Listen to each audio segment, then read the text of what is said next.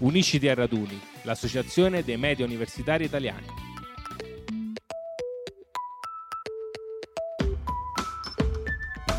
Eurofonica.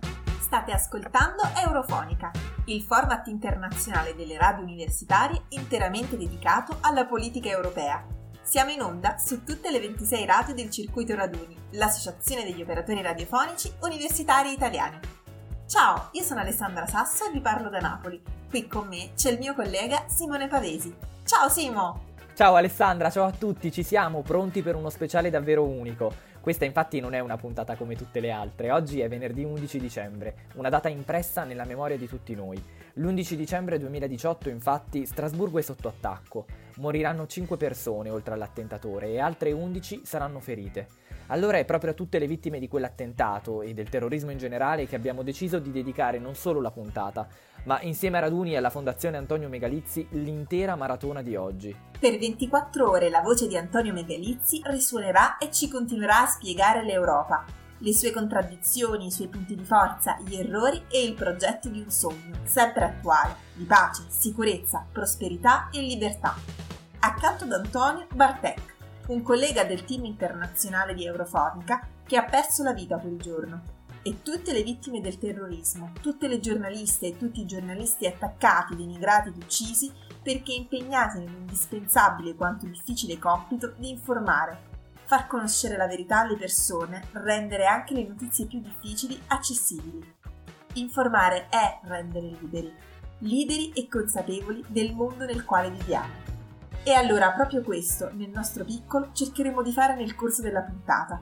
Guarderemo da vicino la libertà dei media nel vecchio continente, un tema su cui si è espresso anche il Parlamento europeo nel corso dell'ultima plenaria e delle misure adottate per contrastare il terrorismo internazionale. Parleremo dell'istituzione della giornata internazionale per porre fine all'impunità dei crimini commessi contro i giornalisti e del premio che proprio il Parlamento europeo ha intitolato alla memoria della giornalista maltese Daphne Caruana Galizia. Non può mancare infine la carrellata di EU Careers, la rubrica che vi aggiorna sulle opportunità professionali e formative in Europa. Ecco di cosa parleremo oggi, accanto ad Antonio e a Bertec. Siete pronti? Non fermiamo questa voce. La Fondazione Antonio Megalizzi è stata istituita per portare avanti i sogni e i valori di Antonio Megalizzi, il giornalista che perse la vita nell'attentato avvenuto a Strasburgo l'11 dicembre 2018. L'iniziativa nasce dalla volontà di dare seguito alle idee e ai valori di Antonio, per far conoscere e portare avanti la sua passione per il mondo del giornalismo, per le istituzioni europee e per la partecipazione attiva. La Fondazione vuole trasmettere il suo messaggio organizzando eventi e iniziative nelle scuole, nelle università e nei luoghi della società civile, favorendo la crescita del senso critico, del confronto civile e del pluralismo e promuovendo via web informazioni utili e strumenti per contrastare le fake news. La famiglia Megalizzi ha deciso di istituire la fondazione con il supporto di enti pubblici istituzionali e di associazioni che operano nel mondo del giornalismo e dell'informazione. Non fermiamo questa voce.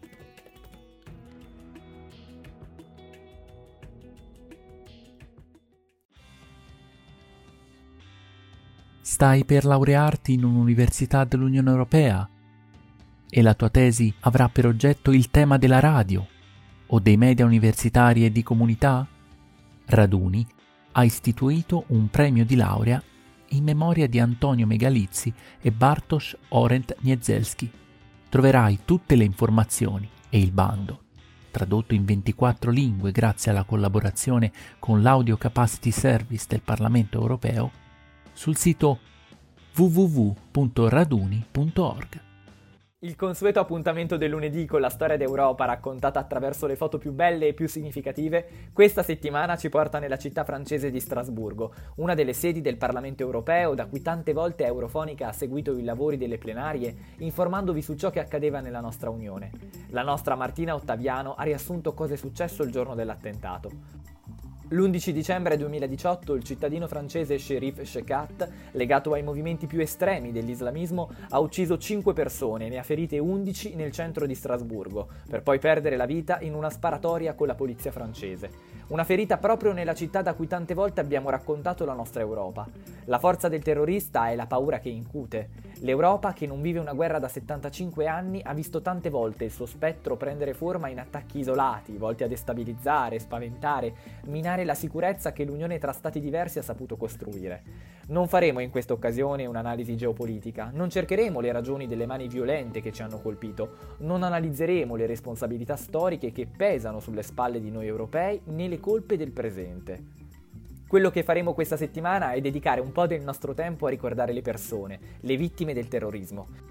Vogliamo ricordare che la pace e i diritti che la storia ci ha consegnato hanno bisogno di essere protetti con la consapevolezza di ciascuno. Vogliamo ribadire che la violenza non si può sconfiggere con altra violenza. Noi, nel nostro piccolo, ci proviamo con le parole. Anche questa volta non fermiamo questa voce.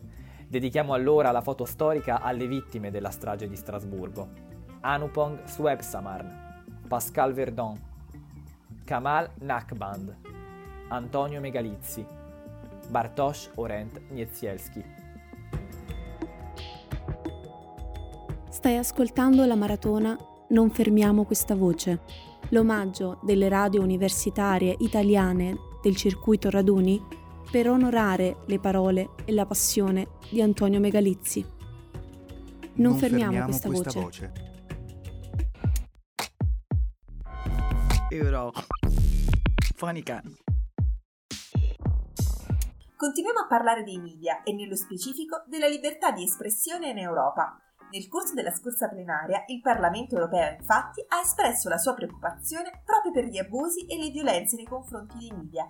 Anche in un contesto di libera democrazia continua ad essere sotto attacco il principio del pluralismo e dell'indipendenza dei giornalisti, senza contare che spesso assistiamo a campagne denigratorie in cui il potere politico si scaglia contro i media, accusati di faziosità. Ci basti pensare ai continui scontri ed attacchi avvenuti, per esempio, durante la campagna presidenziale negli Stati Uniti ed immediatamente dopo, ad opera di Donald Trump oppure la campagna di disinformazione che si è aperta durante l'epidemia di Covid-19, che ha portato il Ministero della Salute italiana a stilare una lista di fake news con le relative smentite, sempre consultabile sul sito ufficiale. Attacchi personali, pressioni politiche, odio e disinformazione online non sembrano promettere nulla di buono. Ecco perché il Parlamento europeo ha deciso di assumere una netta posizione. Scopriamo come con il podcast firmato da Alessandro Dilda e Giorgia Colucci. Euro. Funny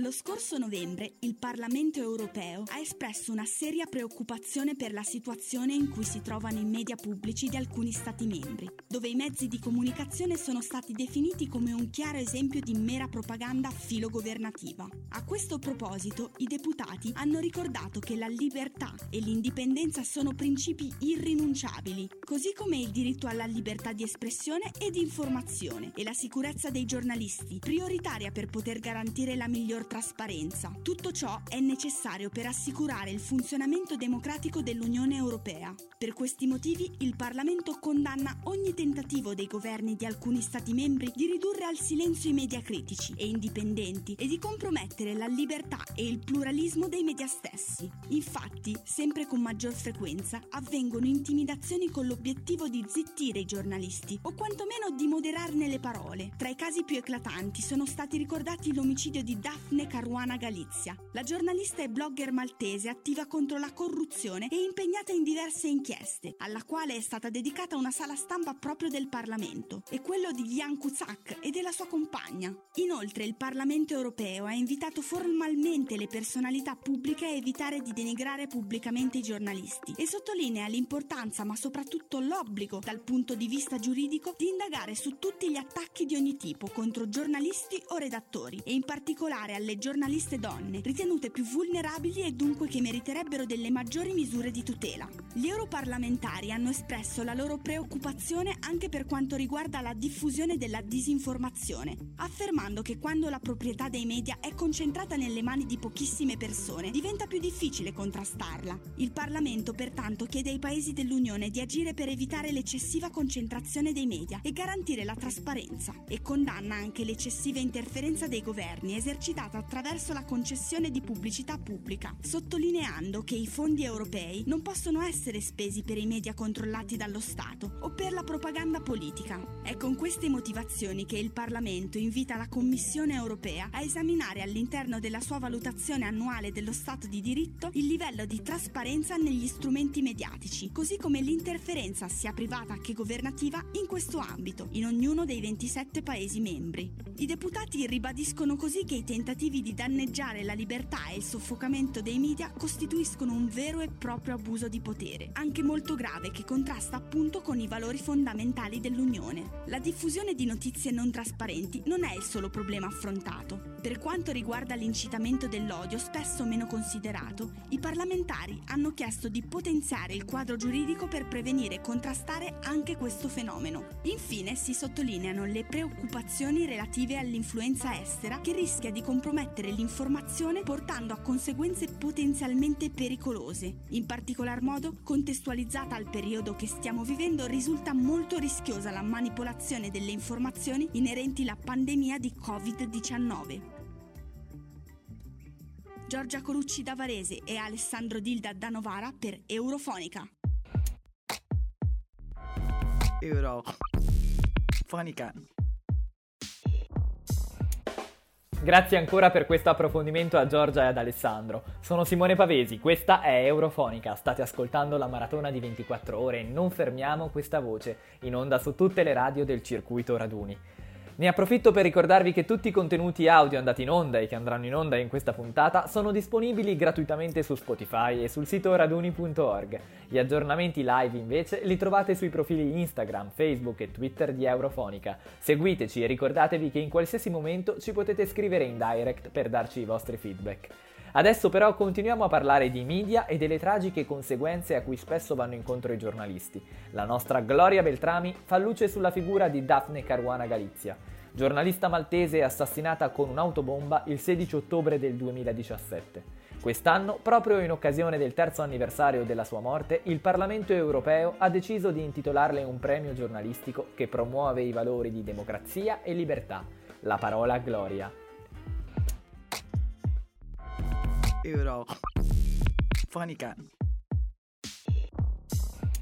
Quando Daphne Caruana Galizia si avvicinò per la prima volta al mondo del giornalismo aveva 25 anni. Viveva in un piccolo paesino vicino alla capitale La Valletta insieme al marito e ai tre figli piccoli.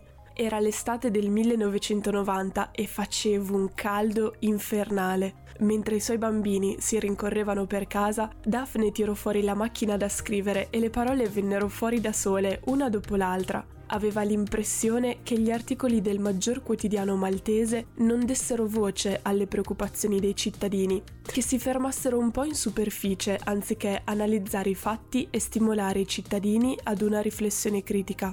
Poche ore dopo, Daphne presentava quel pezzo dattiloscritto pieno di correzioni all'editor del Sunday Times of Malta, Anthony Morato. Che Daphne Caruana Galizia fosse una di quelle giornaliste brave in redazione se ne accorsero in fretta.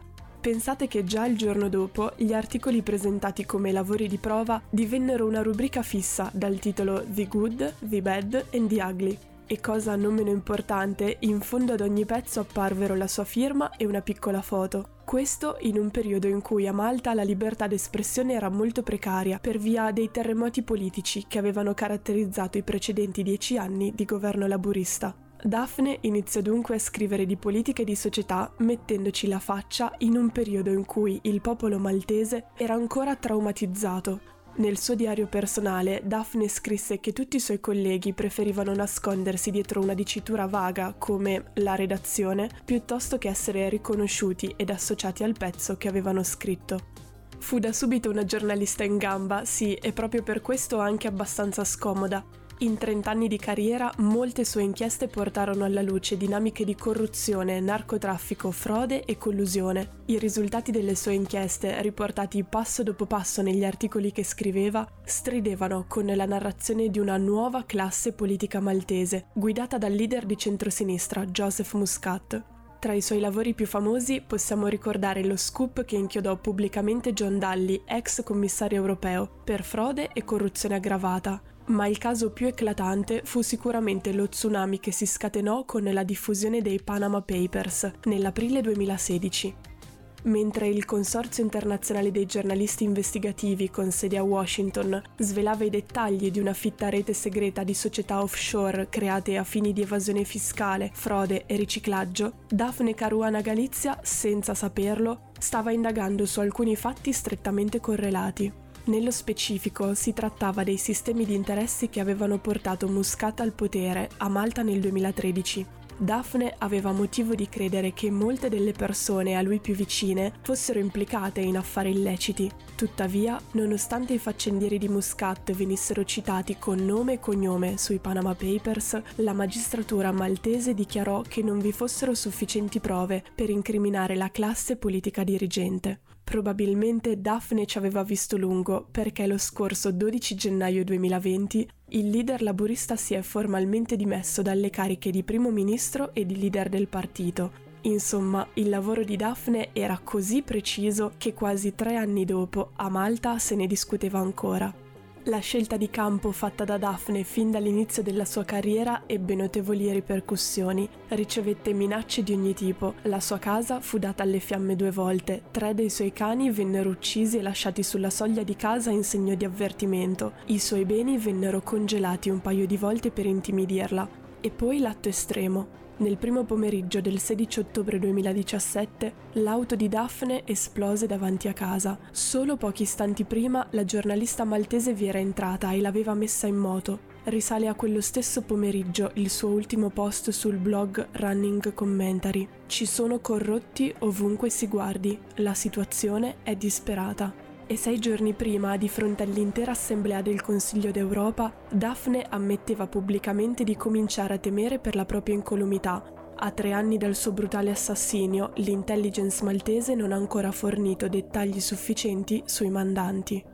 Non si fecero attendere invece gli appelli alla trasparenza da parte delle istituzioni europee. Il 24 ottobre 2017, durante la prima plenaria dall'uccisione della giornalista, i parlamentari riuniti a Strasburgo denunciarono senza mezzi termini che il suo assassinio rappresentava un chiaro attacco alla democrazia. Tutti i partiti politici resero omaggio alla giornalista maltese uccisa per il suo coraggio e per ciò che rappresentava, la professione pronta a porre domande difficili per consentire alla democrazia di resistere. Le dichiarazioni pronunciate dai parlamentari europei non sono rimaste parole vuote. L'allora presidente del Parlamento europeo, Antonio Tajani, decise di dedicare a Daphne Caruana Galizia la sala delle conferenze stampa del Parlamento di Strasburgo. Inoltre, lo scorso 16 ottobre 2020, il Parlamento europeo ha deciso di collaborare con la fondazione istituita in suo ricordo dal figlio Matthew per dare vita a un premio giornalistico in suo nome, che ogni anno premierà le voci di sintesi nella diffusione dei valori valori fondamentali europei nell'esercizio della professione. Il comunicato stampa congiunto seguito alla presentazione del premio si apre con una dichiarazione molto forte. Il Parlamento europeo ritiene che proteggere la libertà di stampa nel mondo e in particolare quella dei giornalisti investigativi nell'esercizio delle loro funzioni sia nell'interesse vitale delle società democratiche. Anche se il premio è promosso e sostenuto dal Parlamento, sarà gestito da un media partner indipendente con sede nell'UE al fine di tutelare l'indipendenza del premio e il lavoro dei media. Tale selezione avverrà mediante un bando di gara lanciato entro la fine dell'anno. Per quanto riguarda invece il bando per i candidati al premio, questo verrà pubblicato intorno al 3 maggio 2021, giornata mondiale della libertà di stampa. La cerimonia di premiazione annuale si svolgerà intorno all'anniversario della sua morte, perché, come scrisse Margaret Atwood commentando l'assassinio della giornalista maltese, quando un giornalista viene ucciso ne soffre tutta la società. Gloria Beltrami da Reggio Emilia per Eurofonica. Eurofonica. Purtroppo il caso di Daphne Caruana Galizia è tutt'altro che isolato. Nel 2013 l'ONU ha infatti istituito la giornata internazionale per porre fine all'impunità sui crimini contro i giornalisti, a cui la nostra Giorgia Colucci ha dedicato le grafiche settimanali che trovate sul nostro profilo Instagram. Pensate che secondo il rapporto annuale ONU, tra il 2018 e il 2019 sono stati uccisi 27 giornalisti nell'Unione e solo nel 13% dei casi i colpevoli vengono condannati e puniti. Giorgia ci racconta la storia di Ghislaine e Claude.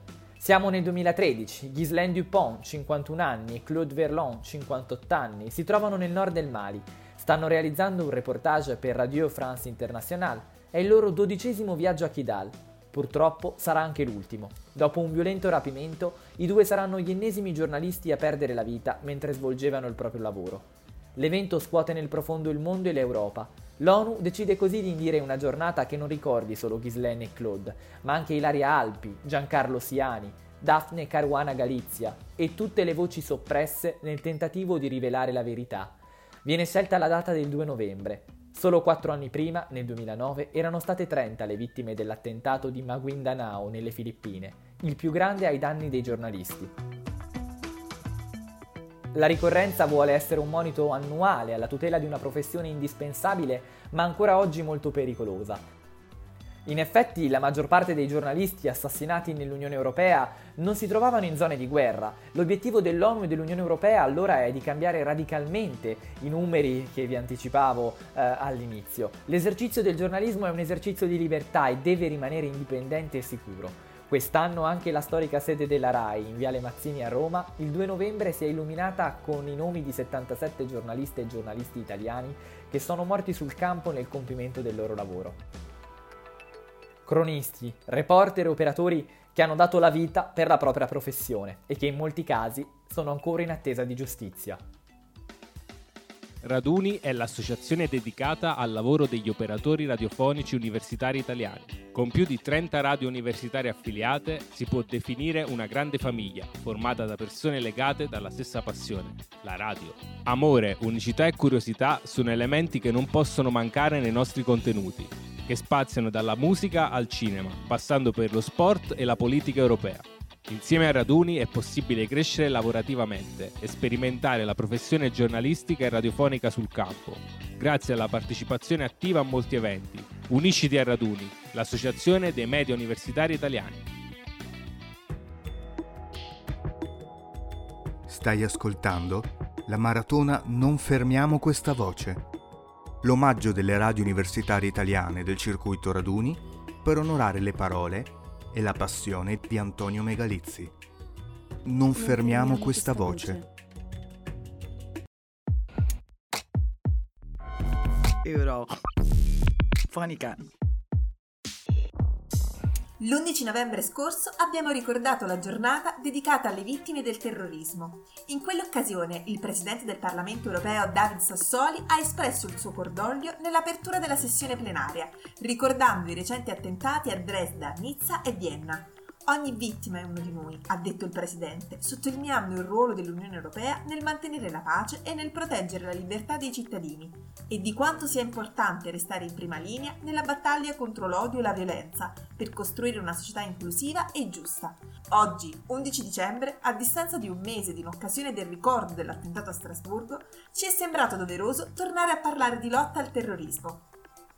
Per capire come concretamente l'Europa affronta quella che è una vera e propria piaga, non dimentichiamo che la stessa espressione del terrorismo è suscitare paura e sconforto, attaccare fisicamente, ma non solo. Ogni attacco terroristico è un attacco all'identità culturale europea, ma l'Europa non si piega. Ascoltiamo Marta Gilli nel suo approfondimento e scopriamo come l'Europa resiste. Euro. Fonica. Parigi. Madrid. Nizza, Bruxelles, Berlino e ancora Londra, Strasburgo, Vienna. Il terrorismo è un fenomeno che non conosce frontiere, che colpisce al cuore vulnerabile dell'identità europea, seminando terrore e spezzando vite innocenti. Ma l'Europa non si piega e con dolore e profonda responsabilità lavora ad una strategia coesa per combattere questo spettro silenzioso. Di iniziative sul tavolo per far fronte alla nuova ondata di violenza che sta assediando il vecchio continente ce ne sono svariate, ma tutte con l'obiettivo di dare una risposta globale agli attentati messi a segno da estremisti che si muovono con disinvoltura da un capo all'altro dell'Europa. La commissaria UE per gli affari interni, Johansson, ha colto l'urgenza di un provvedimento ed ha posto al centro del dibattito europeo la necessità di rafforzare le frontiere esterne per difendere l'area Schengen, che è e resta una delle più grandi conquiste dell'Europa unita. La strategia dell'UE prevede di sfruttare al massimo le misure già disponibili per salvaguardare l'area di libera circolazione, come il sistema di informazione Schengen, ma di volerne migliorare le prestazioni per avere un quadro preciso di chi si muove nel territorio dell'Unione. La sicurezza delle frontiere rimarrà di competenza degli Stati membri, a cui sono però richiesti degli sforzi per la creazione di banche dati coordinate che possano agevolare lo scambio transfrontaliero di informazioni tra le forze dell'ordine si lavora ad un rafforzamento di Europol ed in particolare della sua unità antiterrorismo e ad accordi con le piattaforme online per la rimozione dei contenuti terroristici e di incitazione all'odio entro un'ora al massimo dalla pubblicazione. Questo perché i terroristi abusano di internet per diffondere i loro messaggi allo scopo di intimidire, radicalizzare, reclutare e facilitare l'esecuzione di attacchi terroristici. La comunicazione online ha reso più semplice per i terroristi comunicare a livello transfrontaliero ed ha amplificato la diffusione dell'estremismo. Durante la pandemia, avverte Europol, è aumentata la propaganda pubblicata e consumata su Internet. È dunque necessario prevenire la radicalizzazione anche sul web. Un altro importante fronte sul quale agire è quello della libertà di culto, che deve essere difesa in linea con i valori ed i diritti fondamentali europei, perché la lotta al terrorismo non è diretta contro credi religiosi o politici, ma contro l'estremismo fanatico e violento. In sostanza, l'Europa punta ad un'azione sistematica per evitare la radicalizzazione, combattendo propaganda, promozione di violenza, finanziamento di odio ed estremismo violento. In segno di coesione e solidarietà, Johansson ha dichiarato che occorre fare ancora di più per proteggere i nostri valori europei, la nostra società europea ed i nostri cittadini europei. Bisogna fare di più ed è necessario lo si faccia insieme. Proprio per questo l'UE lavorerà con determinazione per riuscire a sconfiggere il terrorismo e costruire un'Europa capace di proteggere, come ha sostenuto la Presidente della Commissione Ursula von der Leyen. I cittadini europei non cedano all'odio. Questo è il monito, il messaggio coeso del Parlamento europeo. Perché l'Europa, anche se ferita, è pronta a rialzarsi. Marta Gigli, da Terni, per Eurofonica. Eurofonica. Eccoci arrivati al momento della nostra rubrica EU Careers, con proposte ed opportunità di lavoro e formazione da tutta Europa. Questa settimana interamente dedicata al mondo dei media e del giornalismo. Iniziamo subito con i tirocini messi a disposizione da Euradio per gli appassionati di radio come noi o per chi vuole avvicinarsi a questo settore ed imparare. Euradio è un'emittente francese che ha antenne sparse in tutta la Francia, ma trasmette i suoi programmi anche in Europa e nel resto del mondo. Il palinsesto prevede programmi di informazione e cronaca, di promozione delle iniziative culturali, ma anche rubriche musicali e spazi dedicati alla cultura. Due volte l'anno Euradio seleziona giovani a cui fornire una formazione radiofonica completa, permettendo di apprendere sia come funziona un'emittente radiofonica che come si gestisce l'intero processo editoriale, una vera e propria scuola, una vera e propria scuola di radio europea. I partecipanti, infatti, potranno condurre interviste, parlare al microfono, montare registrazioni audio, condurre dirette e preparare i contenuti dei programmi radiofonici. Per prendervi parte è necessario anzitutto avere una buona conoscenza del francese e aver condotto studi negli ambiti del giornalismo, della comunicazione, degli affari europei o delle scienze politiche. Le selezioni sono sempre aperte e il prossimo periodo di formazione è previsto dal 1 febbraio 2021 al 2 luglio 2021 per sapere come presentare la vostra candidatura, consultate il sito ufficiale euradio.fr. Ma voi lo sapevate che nel 2019 è stato lanciato il premio per aspiranti giornalisti intitolato proprio ad Antonio Bartek? La Commissione europea ha annunciato l'ottobre scorso i vincitori dell'edizione 2020. Sono Anastasia Lopez dall'Austria e Francisco Sezzinando dal Portogallo. Lopez e Sezzinando hanno ricevuto il premio per la loro dedizione al giornalismo di qualità e per l'attaccamento ai valori dell'Unione Europea. Sono già aperte le iscrizioni per l'edizione del 2021 e il termine per partecipare è il 12 gennaio prossimo. E allora grazie ai nostri colleghi per il lavoro svolto questa settimana, noi vi diamo appuntamento al prossimo venerdì per un nuovo imperdibile episodio settimanale di Eurofonica, il progetto di giovani voci che raccontano l'Europa. Vi ricordiamo anche che la programmazione oggi continua 24 ore su 24, quindi continuate a seguire la maratona e ricordate l'hashtag non fermiamo questa voce. Un ringraziamento speciale ed un saluto affettuoso va alla Fondazione Megalizzi. Per scoprire tutte le iniziative e le attività che portano avanti, consultate la pagina ufficiale fondazioneantoniomegalizzi.eu oppure i contatti social della pagina su Facebook ed Instagram. Alessandra Sasso da Napoli e Simone Pavesi da Gallarate. Euro. Fonica.